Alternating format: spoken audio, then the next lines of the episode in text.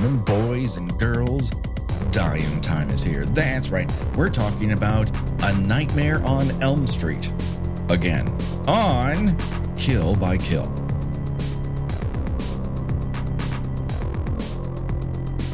Well, greetings and salutations, Internet. Your old pal, Patrick Hamilton, coming to you once again from 1428 Elm Street. This is the Kill by Kill podcast, where we are dedicated to celebrating the least discussed component of any horror film the characters. Now, we're going to unpack all the goriest details of the first half an hour or so of the original Nightmare on Elm Street in the hopes that a young student's untimely dream born end is just the beginning of the jokes we might make at their expense. And as always, there's only one person to trust uh, to make sure that I have a hall pass. The one, the only, Gena Radcliffe. How are you doing today, Gena? Uh, I've gone through my, my Men in Black memory wipe. Uh, Yes. I, am, I am ready to at least pretend I've never seen or talked about this movie before. Yeah, it's very weird to come back to the absolute beginning of a franchise that we completed uh, four years ago. But you know, it turns out this particular episode was infested with a sex pest, and we don't tolerate that shit around here. So we yeeted that episode and we brought in a real guest. That's right, Gena. I, I don't want to scare you, but we are not alone. That's right. We have a very special guest. You may know her best, of course, from her Crooked Media podcast, Ruined with Allison and Halle, the one, the only Halle Kiefer. How are you doing today, Halle? I'm I'm doing so well. I'm so sorry with the sex pest situation. I'm glad to step in um, for an iconic film, and I really appreciate you having me here. I'm thrilled to have you here because, you know, so often uh, in the um, horror uh, space, uh, we uh, don't necessarily get to cross over with other horror shows. I have I, sometimes we we get journalists, we get people involved in the movies, but for whatever reason, uh, horror podcasters are islands unto themselves. You could Uh, say complete weirdos. Uh, you yeah, can be well- honest here. We've all got problems. It's totally yeah, fine. yeah. I mean, yeah. I was raised Mormon. It was a weird sitch. I, I That's didn't. so interesting. I, I feel like I've met so many um, ex Mormon horror fans. I mean, I'm I'm a recovering Catholic. I think there's probably a lot of crossover as to why um, Sure, we're, yeah. we're drawn to the genre. But that's so interesting. Yeah, I mean, you know, your church has has has a real sex pest problem of its own, Oh, whereas Lord. mine has collected billions of dollars to become a shadow corporation. Oh, So- honey, if you think there aren't sex pests in the Mormon church, I got bad news about every religion. Uh, By the way, if you're listening, Wait. sorry, it's your religion too. I mean, Catholics did it their own way. Uh, Gena, you're gonna have to take over because I'm gonna have to take a knee here uh, as I'm now being given information that has begun to rock my world. I am Um, so sorry to tell you this. Um, well, yeah, it's bound it to just- happen three decades after leaving the church. yes, um, but I, I, I get glad we all got out. Is what I'm thinking. yes. So, uh, Halle, um, what was your first introduction to the Nightmare on Elm Street franchise? You know, I feel like I, I didn't see this as a child. I saw it as an adult, eh, but it it pervaded so much of '90s culture Mhm. that like Freddy was such a character that even if you didn't know the specifics of the movie, he was constantly. I feel like he was like he would stop by Letterman, like Yeah. there'd be Simpsons jokes. Like he was like the claw, the sweater, the hat. I mean, it was the Robert Englund's like um the camp element. It was so um a part of a part of pulp, uh, pop culture that even though I didn't see it until adulthood, it felt like, well, I'm familiar with this. And then seeing it, I watched the first um, act again just to refresh myself. What a phenomenal film. I fucking love it. yeah, a classic for a reason. I mean, just truly great. So I think it was like, probably as a kid being like, I don't know that guy, but I don't want to hang out with him. And then eventually seeing it be like, ah, this, I can contextualize all the jokes I've heard, like all the sort of like the funny references and different, um, different places. So that's always kind of funny now to understand it in a different way. It is so odd that at one point, Freddy was a VJ on MTV. Of course. He had his own 900, uh, 1 900 call line, Talking doll. talking doll. I feel like we. I mean, I keep. I think they keep trying to do that. Like I mentioned with Megan. Like we. We. But we. It's so hard to achieve that level of pop culture saturation in a, in a lasting way. Because I feel like Freddy was around. Well, I guess the franchise was extended, but like I. I feel like I want another Freddy Krueger. Like I would love to have a a, a, a, a villain of that level again. Yeah. I mean, he is a very rare beast in terms Mhm. of the grand horror franchise. It's almost like there's one side where you have Michael and Jason, these towering homunculi who Mhm. never speak. And so, therefore, they're a blank canvas that we can project anything Mhm. we want on them. Like, Michael is very hungry for dog, and that Jason should never wear a jacket and is really a fish toilet at a certain point in the franchise and maybe always dead hmm it's, it's a lot of stuff. Whereas Freddy is happy to tell you exactly who he is, and certainly Chucky is in the same camp. I, I, they're they're almost playing doubles tennis on either side, and so really what we came to the conclusion of, which is weird to put it in volume one of what was season two for us, but still, it should be noted. What we came down to of what really motivates Freddy is he wants to help everyone to death Oh, okay. Oh, he, we know when you have something you want to get past he's like i'm going to enter your dreams and i'm going to make it happen and what doesn't kill you makes you stronger oops i killed you well, I guess that's true. The end of any sort of dilemma you have it it would it would end with your demise. So it, Yes. it is kind of the perfect solution to any problem. Wouldn't have put it that way, but that makes sense. He's just like a self-help book writ large with razor sharp claws And is I what it comes down to What he is so compelling about him, like you said, is that he's having the time of his life. yes He Yeah. has a smile on his face. He is having a blast. And then it, that contrast with the teenagers who are screaming for their lives does take it to another level. It does. And, you know, he goes from, I think this is very, very scary. I still find two very, very scary. And then it, the scares become, it, it- they, they lessen slightly as the scope of it is writ large. And, you know, uh, Well, he gets he he gets more wisecracky too. Yes. which, Oh, kind yeah. of which kind of it, it's always it's always amazing to me every time I I rewatch Nightmare on Elm Street that he actually does not have a lot of dialogue in it. No. And you know, whereas you know, in in the later movies, he has most of the dialogue. right. He's the star of the show. Uh, whereas here he's a, as a he's a guest star who like you know comes Mhm. into the the Dick Van Dyke show and happens to trip over the couch himself and Dick's like that's my job. It's he's he's just got that splashy moment or two. Yeah, I was gonna say he. I don't know if it's his first line, but he one of his first lines is iconic, and I feel like this movie. Uh, I, I I'm sure we'll get into it. I don't want to jump ahead or anything, but uh, the utility of this movie, I think, really demonstrates, and I really stand by this on our podcast, which is no horror movie needs to be longer than 90 minutes, Mm, and part of that is we don't need to have a, we don't always have to have a big old conversation. You know what I mean? Right. You don't need an gonna show expl- you don't need to expl- explain everything. Would Yeah. you see Freddy with his arms, crazy long arms? You you don't need to explain anything to me. If I see that, yeah, I'm gonna say, uh, as Tina says in the movie, "Oh shit!" That's all Yeah. you need to know. That's all you need to know about him.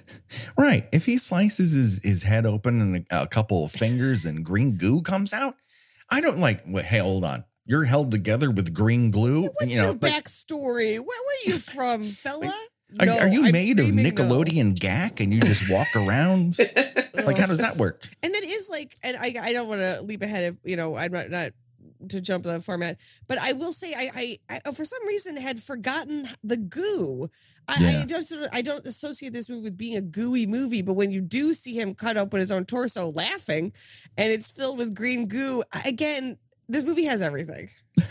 Well, I think it's uh, one of those things where um, because so many of uh, Craven's movies were cut down by the MPAA, I think he figured if I I'm going to have some very bloody moments in this. I'm going to Mhm. have two very gory deaths. And to balance that, if I still want to freak the audience out, I've got to pick some other things that are not blood related Yes. but can stand in for it. And that's where you get the the gack out of his fingers and across his chest and uh, uh you know a body bag full of eels something oh, we, we will see absolutely.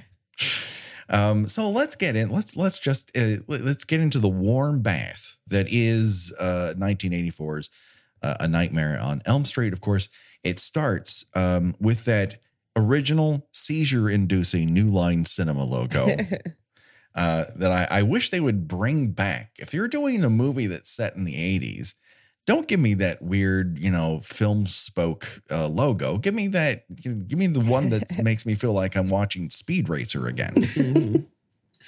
We get we get a uh, you know Freddy's workshop. Mm. You know, thi- Yeah. this old this old knife claw. And I think like that is a perfect way to introduce anything.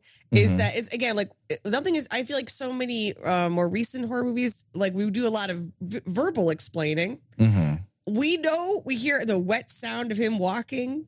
We see the blade. We see him looking for his rusty razor blade on his tabletop full of tools. Yeah. We know so much so quickly because it is a visual medium, and every visually like, well, that's not good. That's not good at all. Yeah, no, No, that that I'm- that he is heavy breathing on that soundtrack. Oh yeah, He is Oh, very wow. excited about the He's work about enjoying to himself. Engage in. Yeah. He's, I, you know, either he's got pneumonia or a boner or, or both. I'm not sure what it both. is, Gotta but this is our introduction to Frederick Bartholomew Krueger here. Mm. Um, and perhaps because he's never washing his hands by the look of it. I mean, it, like, is he greasing every boiler like a masseuse, just like rubbing it in? Well, he can. Why is he not washing his hands, Gena?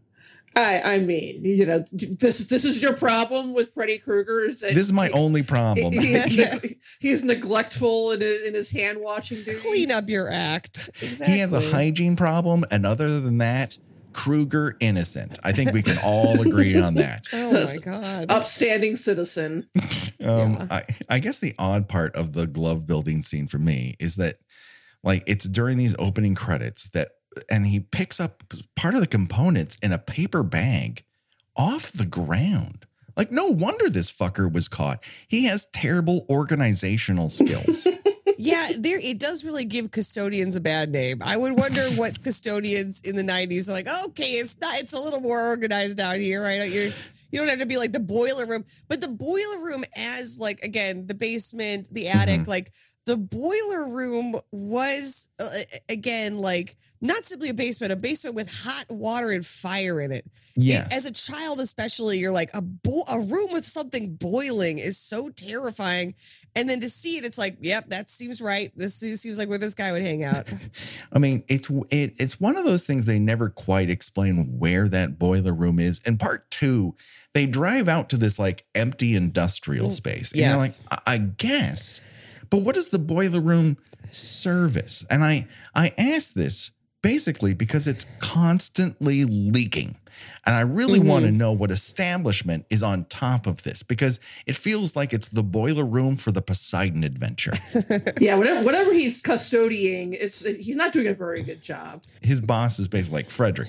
Uh, you know I love your sense of whimsy and your sweater choices, but like as your boss, I have to ask why the boiler room leaks like a sieve. Like, come on, man, we're losing thousands of dollars in water consumption alone. I'm starting to think that maybe Freddy wasn't that good of a custodian. I'm starting No. to think maybe he didn't have the skills for the job. He was too distracted with this side project. Is I was going to say he's all the, all those long lunches, you know, going and, and you know, kidnapping and murdering children. Yeah, I mean, listen, you can. I learned as a dad that I had to cut down on my personal picadillos or whatever my vice might be. And I reduced it down to podcasting and owning every obscure, stupid horror movie on Blu ray. And that's all the space I have. That's it. Everything else has to be uh, be a decent husband, be a good father, and then these two things to the side. And I don't think that you can be the best custodian and child murderer in the world. Mhm. You got to choose one. Absolutely. God doesn't give with both hands. You know? I was going to say you, you need some superior time management skills, and, Oh. and, and and we can see his organization skills are already lacking. Yes. I No. mean, does he have ADHD? That is someone. I, I that's uh, seeing this. I'm like, I think I'm seeing. This, maybe he's just so used to it. You want to say, hey, you know, like maybe if you made a list at the beginning of every week, sort of start prioritizing. But of course, we know what, he would put on the the top of the list. Unfortunately, yes, true. killing children. Uh, I do think we can convince whoever is in charge of the ADHD sort of uh, association or society or, you know, the collective voice of that community that we can make them make Freddy Krueger their poster boy the way the LGBTQIA plus community has picked up on the Babadook. Could could he I like become it. their mascot? you know, I we think we could probably definitely email them, but they're probably just going to look at something else and then forget to email us back. So Exactly. we can definitely try it, but you know, we'll see how it goes. Would it help if I told them that there's a very unique attribute to this version of Freddy that we never see again? And that only comes because this is second unit stuff they're picking up, and you know, Craven's not behind the camera for any of this. Freddy is wearing sweatpants that are oh. gathered at the cuff. This is the only time Freddy wears sweatpants. Oh, But I often think about like, what would America be like if we all realized that Freddy throughout it was wearing sweatpants? The- I think we'd be different as people. That, that Freddy was embracing the athleisure lifestyle. it does feel scarier to me because it's like, wow, you didn't even fucking try this morning. Like you were so amped to get out here and start slashing. You, you're just, you're basically just wearing your pajamas. You put your sweater back on. I don't like that at all. I show up to your Steam Dream Dungeon and you can't even put on outside pants. Come on, man. Have some respect. I'm about to be murdered. Question Is the glove assembly scene an accurate representation of the actual construction of the murder weapon he used in his crimes? Or is it actually just a part of Tina's nightmare that Freddy is projecting into her sleep consciousness? Are, are we getting backstory or are we just getting creep factor for Tina's eyes only? That's a great question. Um, I think it's backstory because Freddy likes to play the hits. I think he's showing her. He think he's very proud of what he's done and what he's accomplished, and he's telling, he's showing it to her. And I just want to shout out that Mhm. act. What is the actress? Um, Amanda Uh, West. Amanda Wyss. Amanda West. Oh, and what a phenomenal, a whole for basically a first act for your character. Again, not something that you see. I uh, in, in a lot of more recent movies, but I just having a great time, excellent in, in it. Um, yeah, I, I think I think he's given her a little bit of his backstory, his little prequel. Oh, that makes sense. I, I do always enjoy when I, I see this movie again that its title credits are presented by fridge magnets. Uh, do you want your toddler to learn the alphabet? Maybe try fridge magnets today. We meet Tina here, as we mentioned, played by the ever delightful Amanda Wyss, and she's fantastic here uh, and elsewhere. But she is not the most graceful of runner. I think they are Mhm. trying to convey the idea that she's running fast and the world's going slow and it mainly looks like my kid uh, when I used to teach his children's volleyball league. Oh, And instead of hitting the ball, he would just uh, Chevy Chase pratfall on the ground. it's again, it works in dream logic, but uh, as a movie, you're like, what's her problem? Why can't she run right? I mean, also she's probably barefoot and everything is Oh. moist. So Oh, my I, God, I, yeah. I, I can't imagine she wants to put her, her, her whole bottom of her feet on the ground. mhm. there was this thing because I uh, I way back when I was part of the uh, people opening up Universal Studios uh, Japan in Osaka. And one of the rituals there is before a building is officially dedicated, you're not allowed to walk on it in your actual shoes. So you would have to cover up your shoes. And if they ran out of cover ups, you would have to go barefoot, which was just fine until we were up on the rafters of Terminator 2 3D on this grating. And I swear to God, it was like torture. That Oof. it might be that she's barefoot on grating, and that fucking sucks. Ugh. Yeah, no, no, thank you. Wyss is uh, playing Tina here.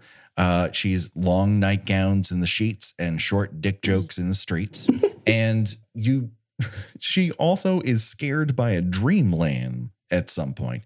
Now, I assume that this is is a visual allegory for being led to led like a lamb to the slaughter, but also baby lambs are not scary.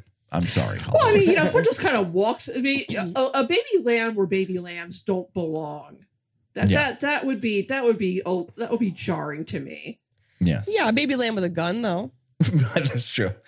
Uh, once they learn automatic gun, you know how to operate automatic weapons, I we might be done for. We're all looking Mhm. for these like the, the oceans will rise, but what if lambs learn how to shoot guns? And I, we seem like we're days away from teaching them. I, I really think the guns are so insane. Why? I'm sure somebody's out here trying. Yeah, and so this nightmare goes on where uh, Wyss is is frightened at every turn by a, a Freddy we can't quite see yet. Uh, we're still keeping him hidden like the shark in Jaws. Uh, but then he uh, comes up from behind her and gives her a giant slash, and she wakes up. And oh, thank God, she's back in her own bedroom. But through her front door is the first of one of our favorite character types in any of the films that we've covered, Gena, and that is parents of Elm Street. Mhm. They all suck. Oh Yeah. my god, they're they're they're terrible. She just she looks, you know, she just the mother just looks annoyed, exasperated that her child has woken up screaming in hysterics. And then you know, my favorite character is the boyfriend, who about 15 seconds after Tina's mother goes to check on her, you know, basically comes out to her and says, Come back to bed, babe. you coming back to the sack or what? It's 3 a.m., asshole. His entire uh, demeanor comes across as these little blue pills don't come for free, you know. That's the context. Oh no! So the mom says the line that I was like, she's like, "Well, you either better cut your nails because her her nightgown is literally ripped, and Yeah. we better learn to cut your you better cut your nails or stop having dreams like that." It's like, thanks for the advice, mom. I'll be sure to stop having dreams like that. A thing that we all know is something that we could do. Yeah, Yeah, the, the, an- the the parents of Elm Street are are you know beyond the whole you know eh, gaslighting their kids into making them forget about a, a traumatic experience and yet also keeping them in the same town the whole time Oh, Right. absolutely. which i don't know uh, uh Halle, if you've seen um the remake of A Nightmare on Elm Street, if you haven't, don't I have not. No. uh, okay, a- yes. avoid. Uh, but they, they they they emphasize that even more so that this is essentially gaslighting.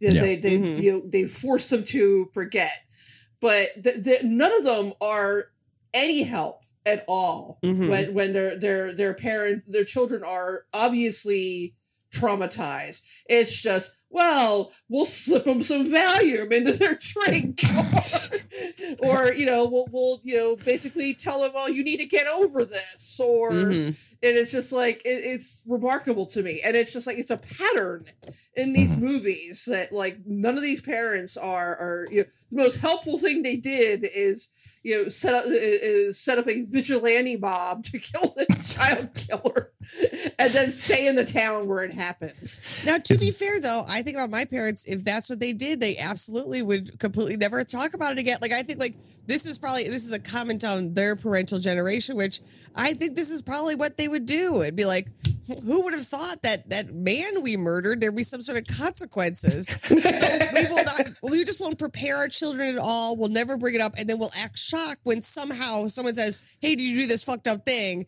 That feels like a real parent thing to do. Maybe that's just my my take on that. No, I, I think it's it's definitely a theme throughout the franchise. It's one of the most pervasive themes, and so you get all sorts of different levels of a, of of abusive, emotionally distant parent. And here, Tina's mom is giving you looks like she plays rhythm guitar for Stryper. That's what she's giving as a visual. and then you know her her you know parenting technique is like yeah like stop dreaming or cut your nails. That's the binary choice between Yeah. these two things and you're obviously going through and uh, i think it's um a, a magic trick here that is lost now to the pervasiveness of how people view a nightmare in elm street. Because when you first watched this and you, you didn't know anything about a nightmare on elm street other than is scary you you were you were introduced to this lead character. She's uh she's chased by this monster. She's the one you're following. You would think this is tina's story. It's a little mini psycho uh set up here where tina's being projected as our main character Yes, yes. and these other characters as her group of friends who will die around her. And Mm-hmm. Then craven's like just you wait and he flips it on it and So that's great. lost now over time because freddy and nancy are two names that are intrinsically tied together mm-hmm. That's a really good point, and I feel like it was so satisfying. You know, I guess sort of like the modern equivalent, you- you know, or not modern, but it's like, oh, you think of like Drew Barrymore and Scream. Like Yeah, you, yeah. you get the opening, the murder, and it is maybe a little bit longer than even now, but it's not this full first act, and it's so satisfying because you are invested. And she, poor Tina, has to keep trying to ask everyone like.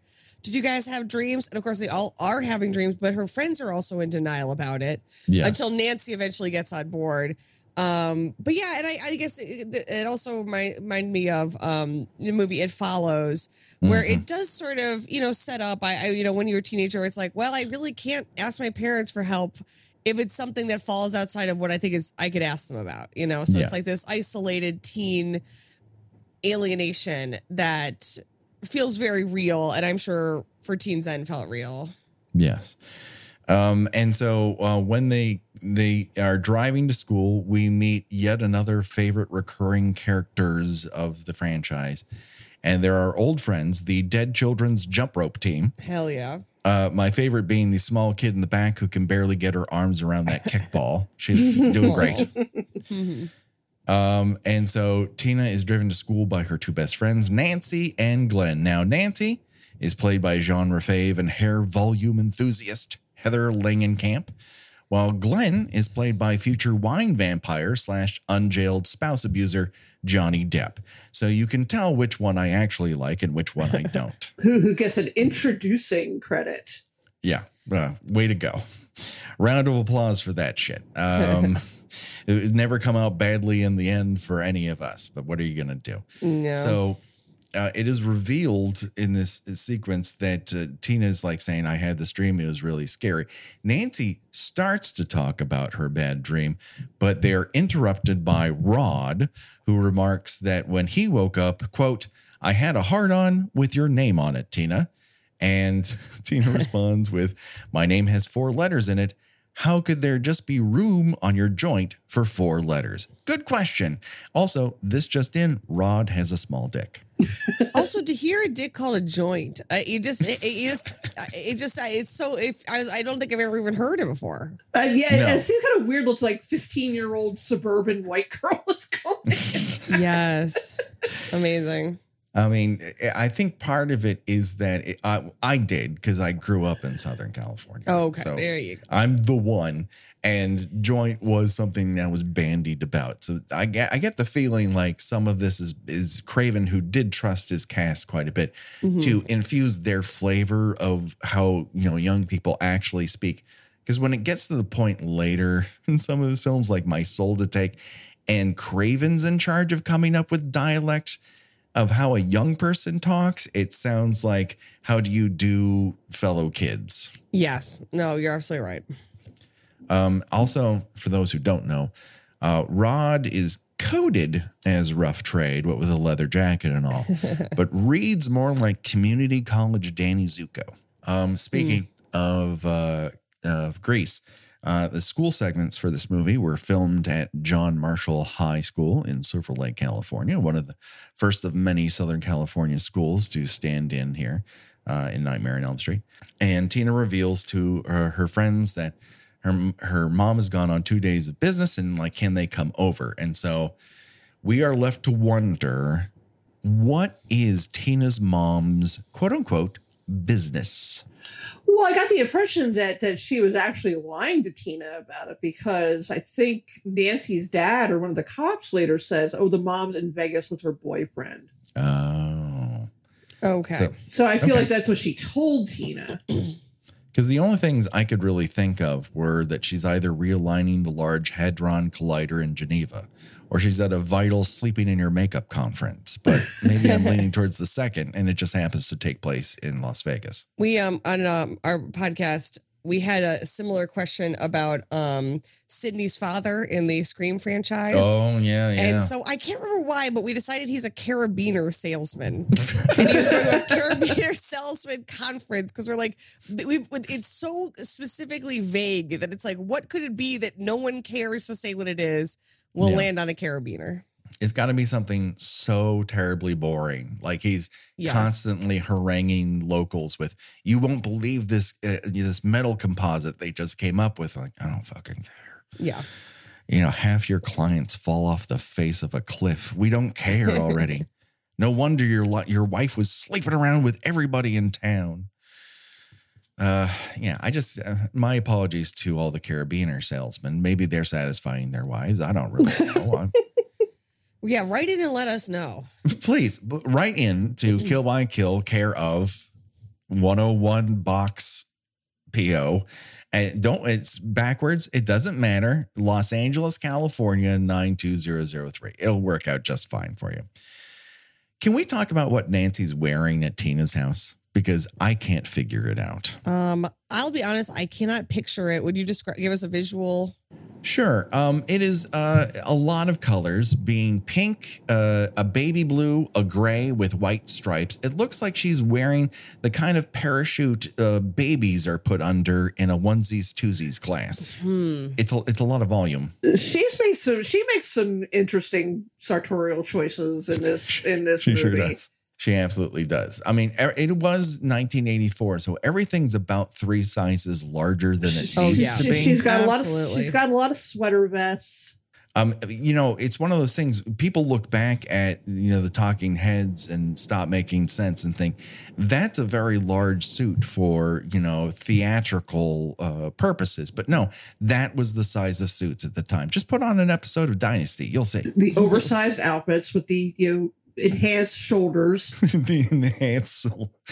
Uh, and so uh, during this conversation where, between Nancy and Tina, where they're kind of comparing their individual dreams of Freddy, we have Glenn using a boombox for subterfuge to convince his parents that he's sleeping at his cousin's place. Is the soundtrack he's playing to uh, on this boombox like "Blood on the Highway"? What the hell's going on? yeah, because it's like, oh, it's uh it's we one thing if they were watching a movie and it was like, oh, Mhm. it's an action movie, but it's just like so you just have a a cassette tape of hor- different horrific car accidents. Like, I mean, I guess I'm Yeah. sure somebody had that at some point, but yeah, it, it's completely inexplicable. Yeah, he's saying something like like his cousin's house is near the airport or something, so he needs to have Yeah. airplane noises.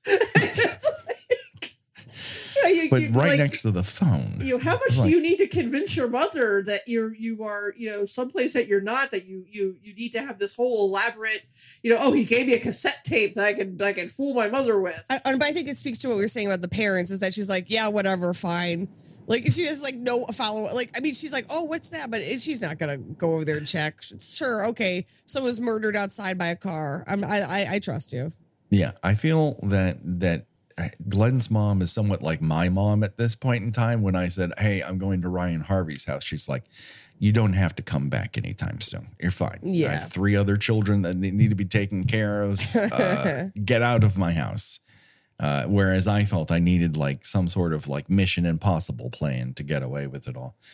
Um, now they hear a noise outside after they've talked about Freddy's sharp fingernails making very specific noises.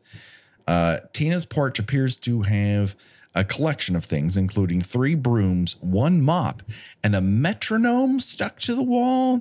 That is certainly not the oddest production uh, designed element in this film, but it is odd nonetheless. It's it's one of the weirder accoutrement collections in this film. It's, it's just, you know think of it as an hors d'oeuvre to prepare you for the basement. Yeah, that basement is fucking wild. I mean, we're getting way ahead of it and outside of the scope here, but Halle, why are they nailing chairs to the wall in Nancy's basement? Like, who does this?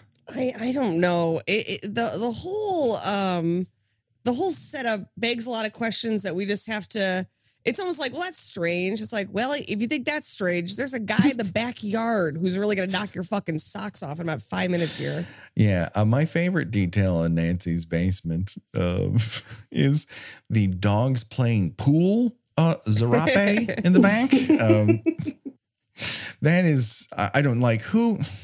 Who chose that? Why is it still up in the basement? Oh, there's so I have so many fucking questions. They're not going to be answered here, anyways. I think we I think we already tried to answer them about four years ago. four years ago. Check out volume three of this this season two.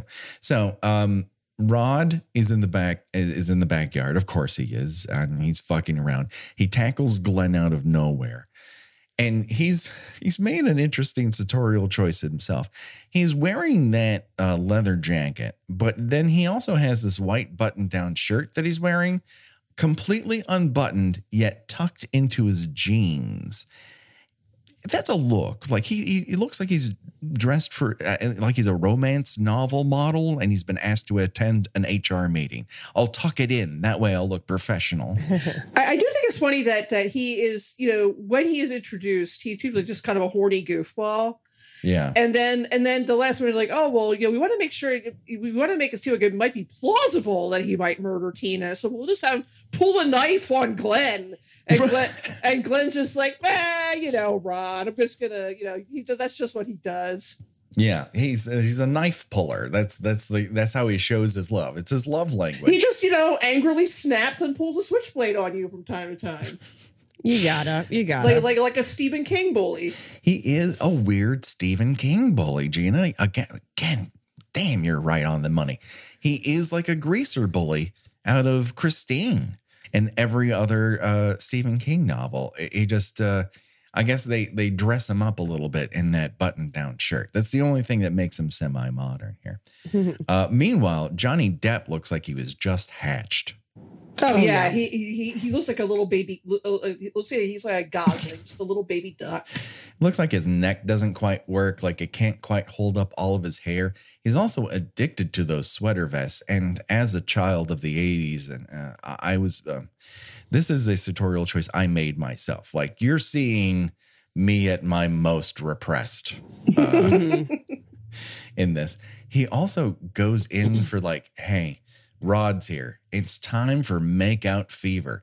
And Nancy's like, no. Oh yeah, she is not having it. She's like, oh, I don't think so. Um, but it also, I think, you know, we get into this thing where everyone's so like swept up with the whole idea of the final girl has to be virginal. It's like, you don't know that her and, you know, Glenn haven't been having unfulfilling sex up until this point. It's just not vital to the movie to know. Um, and it's it, you know interesting to I believe at one point Glenn says morality sucks. It's like oh to inject the concept of morality into this movie where you all are going to be murdered by a supernatural um, child killer. Yeah. Very, it's like well at least you didn't have sex before you had to go to hell or wherever you're. I don't know. It's it, again very terrifically eighties. Yes. Uh, you know, I I'm not entirely yeah, I don't know if it's like he's constantly been denied by Nancy or this one time she's like, "Hey, asshole, we're not here for us to bone down. We're here for our friend. She just happens to be boning down." Exactly. And that is where we get into Rod and Tina's loud sex session. Like it is loud. Well, I according to the uh I watched it on Amazon, according to like the, the movie trivia, they were saying um that Craven uh at some point said, Oh, well, you know, actually that was based on a real I think it was like what he moved to LA or he was living on sleeping on someone's couch basically. And he he literally was kept up by the couple he was staying with. And so it is that perfect like teenage where it's like, I guess I'm just gonna be in the other room waiting for a ride home or whatever. It's just like, okay, have fun. I'll be smoking a joint awkwardly outside. You let me know when you guys are done. Or you like know? you know, angrily tossing and turning in your bed, and you know, put the Yeah. pillow over your head and all. yeah. Whereas, like uh, my apartment in North Hollywood, um, for a long time, there was this constant coming next door, and I through the walls. I'm like, "What the hell is that?" And finally, like after months and months on it, I complained to the the people in charge, and they're like, "Oh, don't worry, we're gonna take care of it. Whatever that is, it's gonna stop." And the next day, they knocked on the door and said, "Hey, guess what? It's not going to stop." And I'm like, "Why not?" and he's an uh, unfortunately, it's an iron lung. Mm. And my first thought was, "Well, how am I going to convince my next door neighbors to turn that off? Because I need to get some sleep. Oh my God. How long did you live there? Uh, luckily for me, I moved to Japan, and my my my problems were solved. Also, Um, what happened? What do we have that's replaced iron lungs? Because that was a thing for a while, and they, but you Yeah. never hear about them. So what? What I, I- was it? Just like oxygen in the tank you could sort of carry around? I think it is. Yeah. yeah. you just got the Yeah, portable must- tanks now. yeah, I guess we just like uh, you know made the scientific progress. Because I feel like as a kid those were still a thing. And I remember being like, that sucks really bad. Yeah, I don't want to talk to people through a mirror all the time. That seems like a real bummer of an afternoon. Oh, it's polio, polio and botulism. Wow. Okay. Thank you, science, for evolving us past the need for the iron lung, in the for the most part. Listen, we're only one presidential candidate actually Oh, getting into the White House. We're back in, in Iron Lungville. So people, let's, I mean, you. I'm sure there's plenty of people who are not vaccinating their kids from polio. I mean, like it's Mhm. just a matter of time. Oh God. The good old days. Anyway, sorry. Let's get No. back to th- these kids getting killed by Freddy, please. listen, let's stop with this this this child murder by proxy Yeah. of, of conspiracy theorists. Let's get back to this make believe child murderer pop culture icon. Thank you. Thank you. Um, So I think Jungle Man fix Jane is perhaps one of the grossest phrases I've ever heard in my life, but okay. Oh God. Uh, but uh, it turns out that uh, Jungle Man cannot fix Jane Mhm. um, because in the middle of after they've had this very passionate sex, uh, uh, Tina falls asleep and uh, i- is visited by a, a terrifying visage, and we'll get to that. But I do have one thing to ask, and it's important because in the actual proximity of where this episode landed, we've talked about all the Friday the 13th movies. And a, a big thing we learned in there is that one of Jason's superpowers is he knows your fuck style and uses it against you. So my Damn. question to you, Gena, is does Freddy, like Jason, know people's fuck style? Um, no, because he has he's never killed anybody in the middle of uh because how could they? Because they have to be asleep. And, Yeah. and frankly, Yes, if you're if you're asleep in the middle, I mean that's not that's not good sex. If you're you know asleep so deeply you're dreaming. Um, Duly noted. No, I I think that I think that he just you know politely waits until you're done and and Right. to you know get fall into that like afterglow sleep. And he also seems to forget what sex is the longer he's out of the game because the time by the time that Freddy versus Jason happens, there's that sequence where he's at Camp Crystal Lake and he's having sex with a dead body, and you're like, I don't think you know how this works. It really comes across as like a virgin saying, This is what sex is. Like, like I like those breasts because they feel like bags of sand, that sort of deal. uh, we just did. I just uh, talked about the, the movie Society on uh, Mm. this uh, podcast, Bad Bad with Money, which is coming out. And uh, there's a line where someone says of a woman's breasts, um, "Your your boobs are really sexy." And it's like, yeah, that was part of 80s sexuality of just say the cheesiest, worst shit imaginable. That if someone said that in real life, you're like, all right, okay. you have to say everything literally, take the magic out of it. But I, I think I think you're right. I think Freddy does not know their fuck style because if he did, he would make fun of them for it. Yes. Because he Yeah. he would not hold back. He would be making fun of them all the yeah, time. Yeah, and I think that you know because you know Freddy like you know like like Pennywise tends to to hone in on your worst fears. Yes. And I think Yeah. for some teenage boys, the you know, the fear, you know, the most prevalent fear is they are you know, not good in bed and, Yeah. and and don't know what they're doing. And I think you know Freddy would certainly mock them with that, you know, before you know, gutting them like a fish. Yeah. And so during uh, Tina's dream sequence, Freddy is also visiting Nancy, and that's of course where we get that incredible Uh, it's still Freddy it's still so crucifix good. wall scene. That's still so good. It's it's fucking amazing. Incredible. this this movie was made for barely any money, but it just shows you Mhm. when people want to really make an effect come across, and they come like, "How are we going to do this? How are we going to do this?" And they all dream up the best way to do it, and Absolutely. they manage to pull it off. It's fucking iconic. And just to have a mind for those visuals. Like it's like you didn't have to establish that. You don't have to like explain it. It's just sort of like to be like ah yes this is we need the visuals leading up to what's about to happen. It's elegant you know and which is not a movie but uh, say i would necessarily thought that i would say about a freddy krueger movie but it is. I I just I think it's very purposeful and Craven.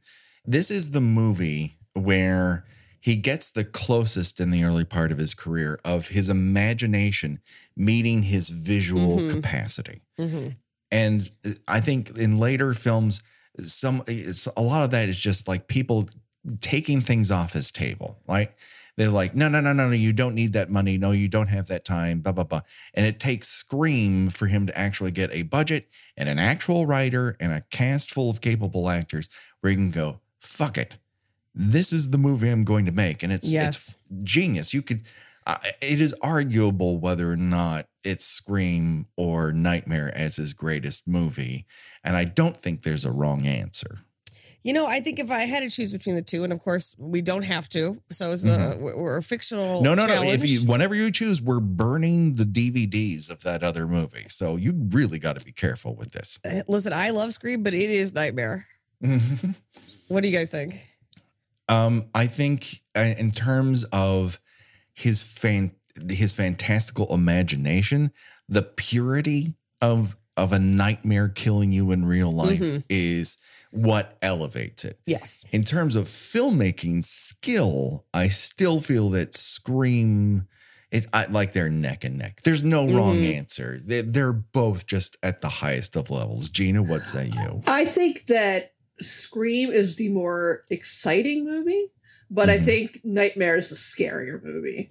Yes. Uh, yes. Yeah.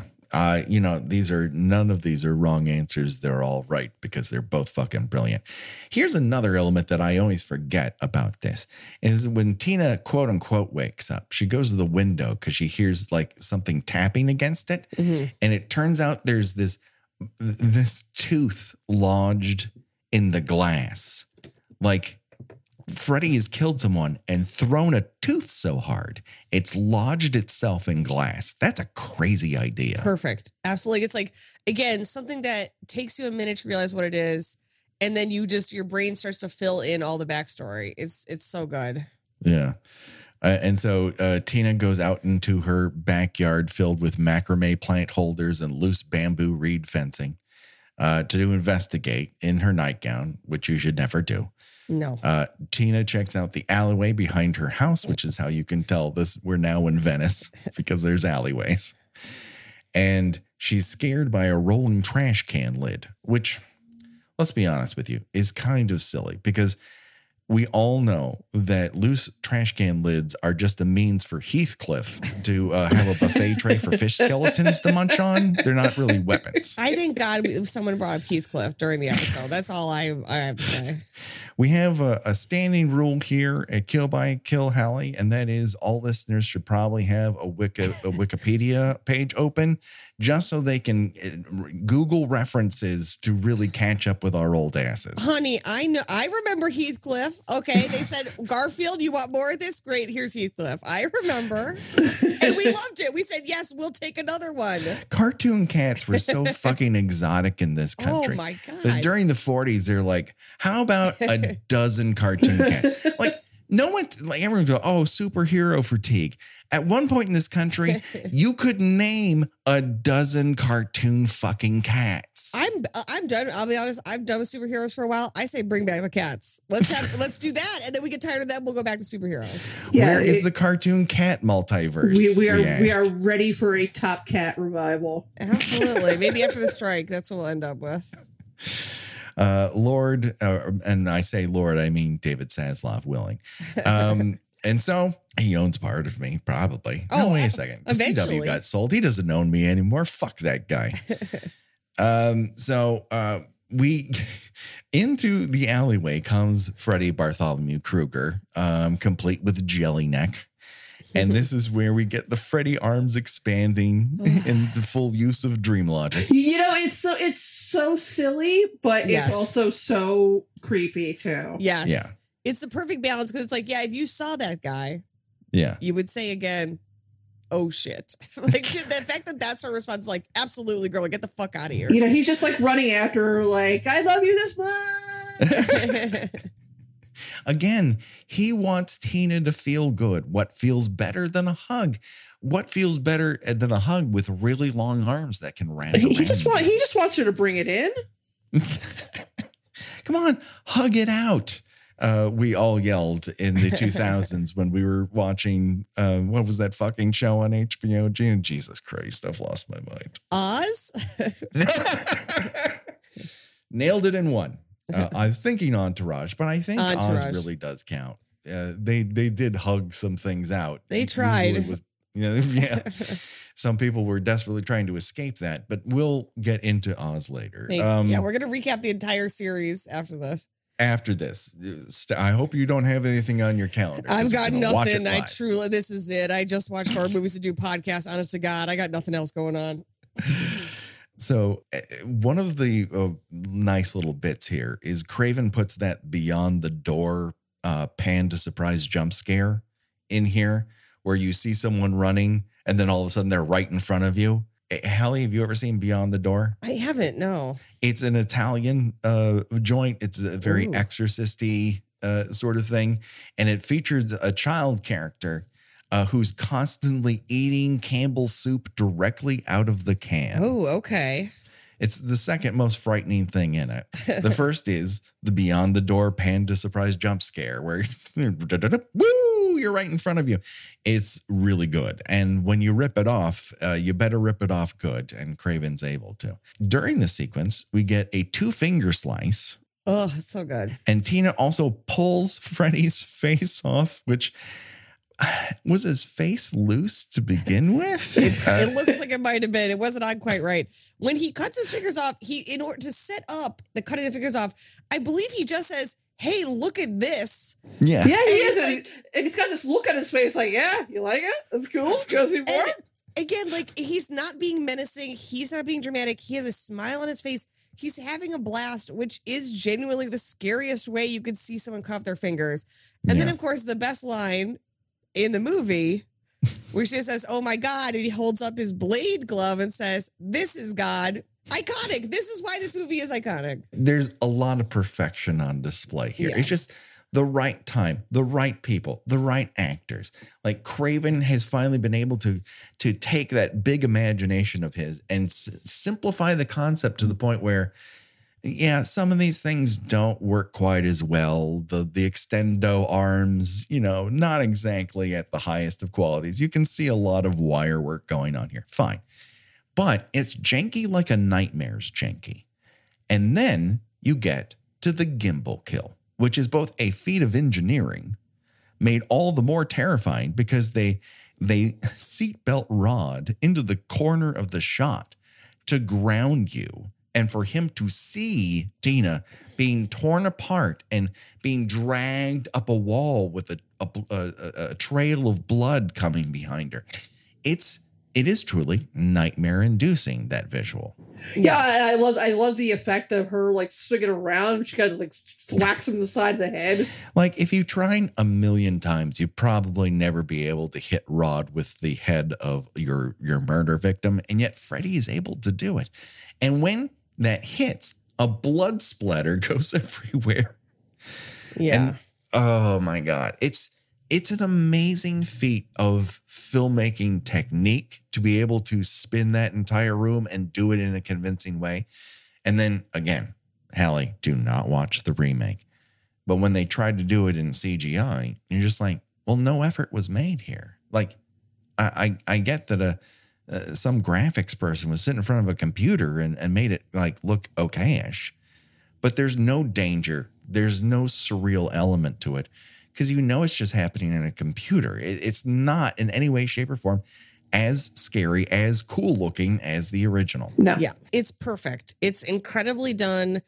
It is genuinely fucking scary. To your point, Gena, where it's like Scream, it perhaps a more um adroitly made movie. This is a genuinely scary scene that is you, you know we're we are Rod in that moment watching this and having no ability to do anything but watch.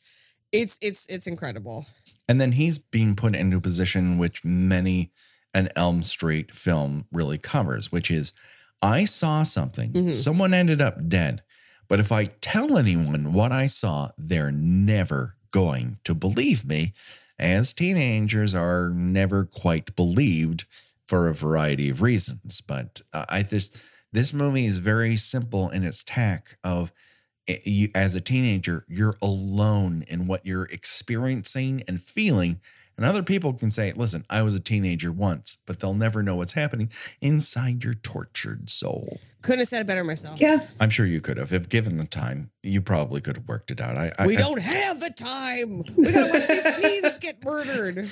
Then that is a good point. Let's let's keep on tack. So let's cut to the Cahuenga Branch Library in East Santa Monica, uh, which is subbing in for a police station here. Uh, the interiors, however, at the, are at the old Lincoln Heights jail on Avenue 19 in my old neighborhood Highland Park. So we're introduced to the one and only John fucking Saxon and his incredible comb over. He's scowling like no one has ever scowled before. Uh, he doesn't believe you. Uh, he thinks what you're doing it probably sucks, and he looks hot doing it. It's re- it's a real triple fucking threat. Like this is, I guess, a decade past when we previously talked about him a little while ago on that Starsky and Hutch episode where he plays a vampire, a dance vampire, and like he looks really hot there. But even with a little age on him, he's still like, man, those smoky eyes, that jawline.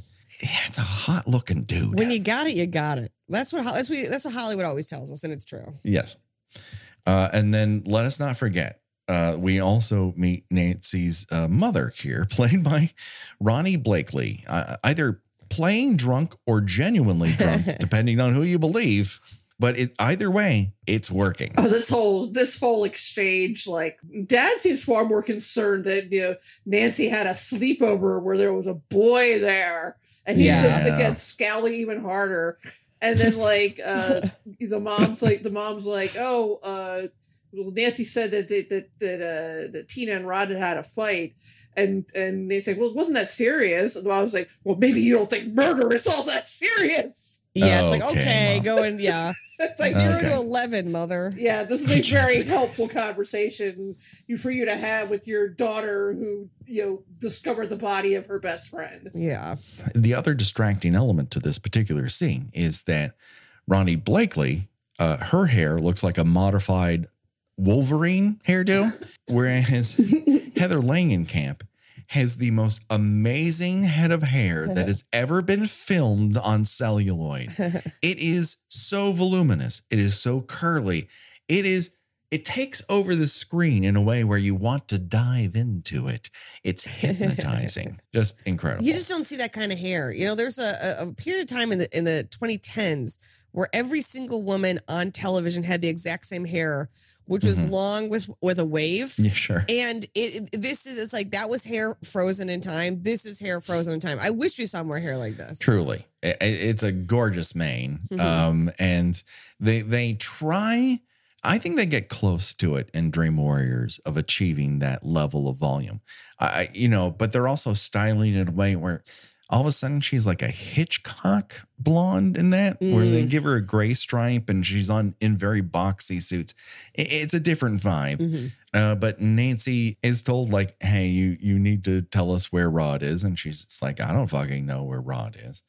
Um, so the next morning, she's off to go to school, and uh, she's grabbed off the sidewalk by Rod, who declares, "Hey, I didn't kill Tina, despite not seeing who did." And then out of the shadows pops Lieutenant Thompson, and they capture Rod, who doesn't have shoes on. And Doesn't have shoes on. Also has not washed his hands. yeah, you can't find like one public fountain to to, to dip those uh, those uh, grabbers into. Like, come on, there's got to be a gas station somewhere. Oh yeah. L- uh, Lin Shaye, the uh, immortal Lin Shaye, uh, pops in here as Nancy's teacher once she reaches school. The guy reading Julius Caesar's the most Hollywood version of an LA teen ever. I mean. I'm pretty sure that shirt he's wearing changes color when you put your hand on it. Um, but this is where we get into Nancy's school dream. Um, and we know it's a dream because she uh, nods off, turns to her right, and her friend Tina uh, is inside of a body bag. Oof, another in the excellent hallway. shot when she's Yeah. driving away. Oh. So scary. Oh, I just want to say before we get into this, uh, I loved all. I love a movie much like It Follows, which uh, Aaron brought up, which is uh, a movie where uh, in the classroom you are you're given a, a little bit of Shakespeare to let you know what's going to happen, Yeah. and the line is, "What's seen is not always what is real," and then the conversation is. Uh, believing that something in humanity is rotten and then wanting to sort of investigate it. And I'm Mhm. sorry, I was like, yes, tell, set us up, give us like a thesis sentence for the horror. Yeah, I mean, m- much like you know, uh, Laurie Strode in Halloween, who's told about fate in her class when she looks out the window. Like, it's a grand tradition, and and I mean, it even shows up in Bride of Chucky. I think, if I'm remembering correctly. Um, but yeah, I, I I really like it, and I like, of course, that it's Lin Shaye more than her her dirtbag brother, who uh, is another uh, sex pest. Oh. Anyways, so she looks out uh, to the hallway, and there's Tina um, inside of this body bag, you know, pine inside of it, calling to her friend, which uh, is nightmare fuel. And of course, uh, she then helpfully lays down and is dragged by her heels by an invisible force. Uh, I'm not following that. I'm not. I Gena, I I love you to death. I honestly do. But if you die and then I see your ghost being dragged Mhm, in a mhm. body bang, I'm s- I'm I'm sticking. No, I'm sticking here. I, that's Absolutely. okay. I, I understand. Uh, I, I would just be like, well, I hope that all works out for you. hey, let me know how that goes. Okay. All right. See you later. Yeah. Yeah, Alice what- and I have a pact on on Ruined that w- you can't come back. You can't come back for Mhm. me. I will not come back for you. If one of us escapes, just keep going. To come back. To know, just like it's just like Yeah. we have too many incidents where you come back and both of us are killed. Just if Yeah. you get out, keep going. If you see my ghost being dragged down the hallway, turn around, go back to class. Yeah, you want to see me again? That's what the rear view mirrors. I mean, my only my, my only exception is I can absolutely, it, you know, if Patrick and I went on a backpacking trip in the moors of England and got attacked by a werewolf, I could I could absolutely see myself like like haunting him, like and, and just making jokes about how bored I am in the afterlife. And that would be fun.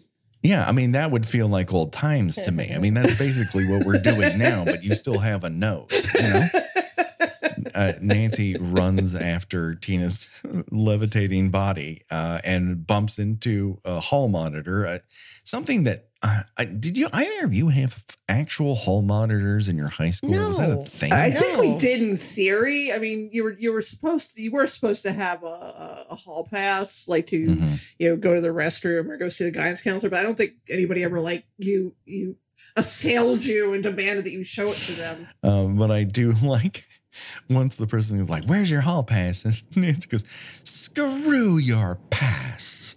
It's a, I mean, if, if I was doing drag, that's probably what I would do. I love that. Yeah, that, I, I did immediately think, ah, you know, I don't have a Halloween costume picked out, and that'd be a easier lift than some. It'd be perfect. All you need is a sharp hand Joe glove and then uh, a sweater vest and some pigtails, I've- and you're good to go. I've already got the long hair, so A good to little go. bit, Yeah. little bit of blood splattered on your face. some round glasses, and uh, you got yourself a costume that you'll have to explain to half the people oh at yeah, that no, party. for but- sure. But I think they'll see the sweater and be like, eh, it's probably from one of the movies. I'll put, I, I trust you. You know. Uh, the one one Halloween party I showed up to a couple years ago, I was um, from Kids in the Hall, the Bad Doctor sketch, where he comes out and scrubs and just has blood from his neck down to his feet. But they're like, uh, "What? What are you? Are you like? Are you Doctor Giggles? No, no, I'm Bad Doctor from the Kids in the Hall, and then I have to do a monologue in front of them. See, Like, I think I would have assumed. Uh, do you either you guys watch Thirty Rock? Doctor Spaceman. Yeah, One of my favorite jokes was um, he walks in and everyone gasps. He's covered in blood. He's like, "Oh no, sorry, I was at a Halloween costume and and the host dog attacked me, so I had to stab it to death." Anyways, your mother's gonna be fine. And so Nancy is dragged into the dream basement um, where the boilers are turned to sweat. And uh, she's playing a cat and mouse game with Freddy, uh, who we see slice his own chest open and maggots fall out of it. So, again, not blood, but we're now being given an alternative that's equally as gross. Gorgeous. I what Yeah. and again the, the smile on his face, just uh, having the time of his goddamn death. I suppose. Everybody should be enjoying their job as much as he does. Truly. You know, if you love Well- your job, you don't work a day in your life or your death, ostensibly. Well, he stuffed all those maggots into his chest. You got to get them out somehow, and it feels good once they start to fall out. To be, if I'm being honest, as is the one person here who's constantly had maggots in his chest. I trust you. Listen. and so uh, Nancy is cornered at a certain point, and um, almost by accident discovers a way to wake herself up, and then is to put her arm against a steaming hot pipe, uh, which wakes her up, and she screams bloody murder in front of this entire class, and they look at her like, "What gives you the right?" like, how dare you? Wait, hold on a second. Uh, you just witnessed a murder the other night, and now you are scared in your sleep. Get the fuck out of here. Go home, Nancy. We're trying to Um, listen to Julius Caesar. I know, as if like if that happened in my English class, it would be like everyone would just be so happy, like, oh, something crazy's happening. Like, what a fun break that would be. And then uh, the somewhat prognostication uh, visual that happens here is that for whatever reason in this English lit class, there's a bunch of animal posters on that classroom wall. And I thought, oh, well, that's odd. But then I remembered in the very next segment when she goes to the uh, Institute for Kids Who Don't Sleep Good and want to do other things good. and then up on the wall is this poster of a cat dressed like Magnum PI in San Francisco. And I still think about it. we we got a sometimes and it haunts me. tremendous amount of pleasure out of talking about that when we, I'm we so covered glad. this before. Uh, you, yeah, you think that the voice of Roger Rabbit would be the weirdest thing in that scene? Turns out, not so much. Um, but uh, that is for the next episode, so we'll get to that then. You know, we can't really play Choose Your Own Death Venture because there's only one real death here. But I suppose we could play Choose Your Own Wound Venture, and that's where we decide Ooh. of the many self-inflicted wounds that Freddy gives himself. If you were to force to endure one of those Oh, and inflict them on yourself, which one would you choose and why? Up for bid, we have slicing your own fingers off. We have your your head being pulled off, uh, neck gouging, hmm or chest maggots. And Halle, you're our guest. That means you get to go first. You know, I'm torn between the fingers and the chest maggots. I think for me, the the the joyful, the gleeful uh, uh in treatment to look, say, hey, look, look at this, and cut off your own Mhm. fingers. Um, that being said, the amount of neon green ooze and maggots in the chest does make it the more visually appealing.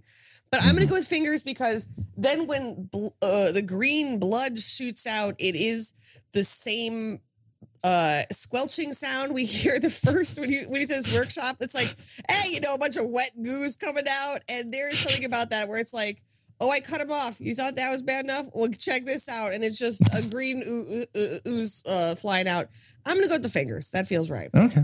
Oh, well, and think of all the ecto cooler you're going to have to drink to fill your your veins up with that much, you know, green ooze. i mean that's basically what i did as a child like i feel like six to eight i was ecto cooler filling my veins Uh, Gena, what say you? Um, I too am going to choose fingers because again, as as Halle said, he just looks so delighted. He he looks like a like a, a child like about to show Yes. you a magic trick he's just learned. You want to see some? You want to see some? You want to see some?